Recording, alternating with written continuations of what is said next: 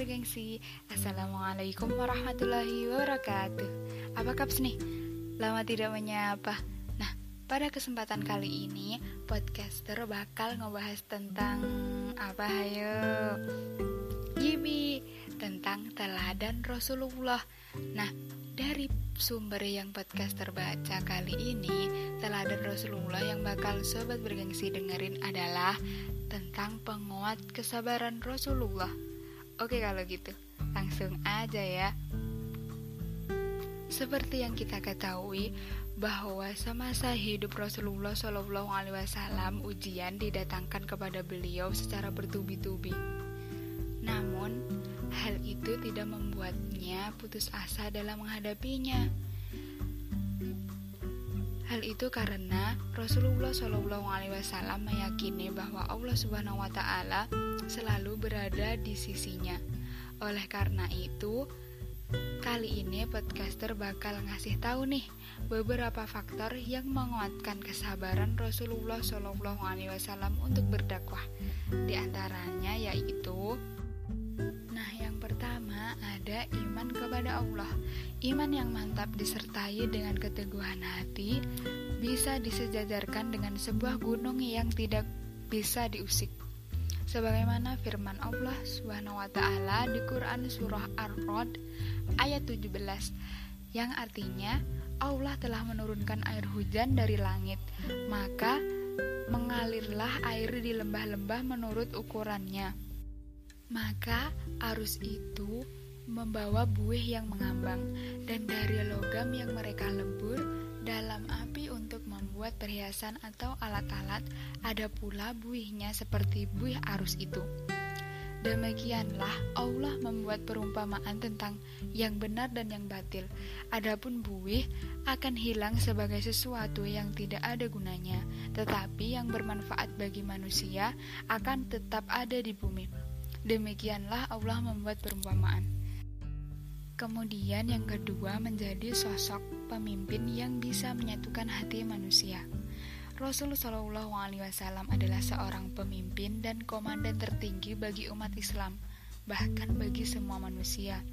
Beliau memiliki perawakan badan yang bagus, jiwa yang sempurna, akhlak yang mulia, ciri-ciri yang menawan, sifat-sifat yang terhormat, yang mampu menawan hati dan membuat jiwa manusia tunduk kepada beliau. Musuh pun mengakui hal ini, terlebih lagi rekan-rekan dan orang-orang yang mencintai beliau. Lalu yang ketiga ada rasa tanggung jawab. Para sahabat menyadari betul tanggung jawab yang besar di pundak manusia, yang tidak mungkin dielakkan dan diselewengkan seperti apapun keadaannya. Akibatnya yang terjadi di kemudian hari jika mereka menghindari tanggung jawab ini jauh lebih besar dan lebih berbahaya tekanannya. Selanjutnya, yang keempat adalah iman kepada hari akhir. Iman inilah yang menguatkan perasaan untuk memikul tanggung jawab tersebut. Mereka yakin, seyakin-yakinnya bahwa mereka akan bangkit kembali untuk menghadap Allah Subhanahu wa ta'ala seperti firman-Nya dalam Quran surah Al-Mu'minun ayat enam puluh, yang artinya, dan mereka yang memberikan apa yang mereka berikan, yakni sedekah, dengan hati penuh rasa takut karena mereka tahu bahwa sesungguhnya mereka akan kembali kepada Tuhannya. Nah, sekarang yang kelima nih, Al-Quran.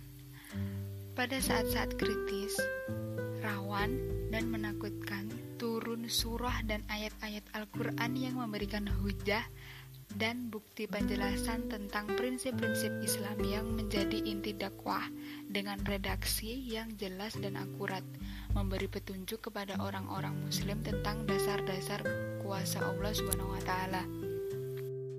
Nah, yang terakhir ada kabar gembira tentang datangnya keberhasilan.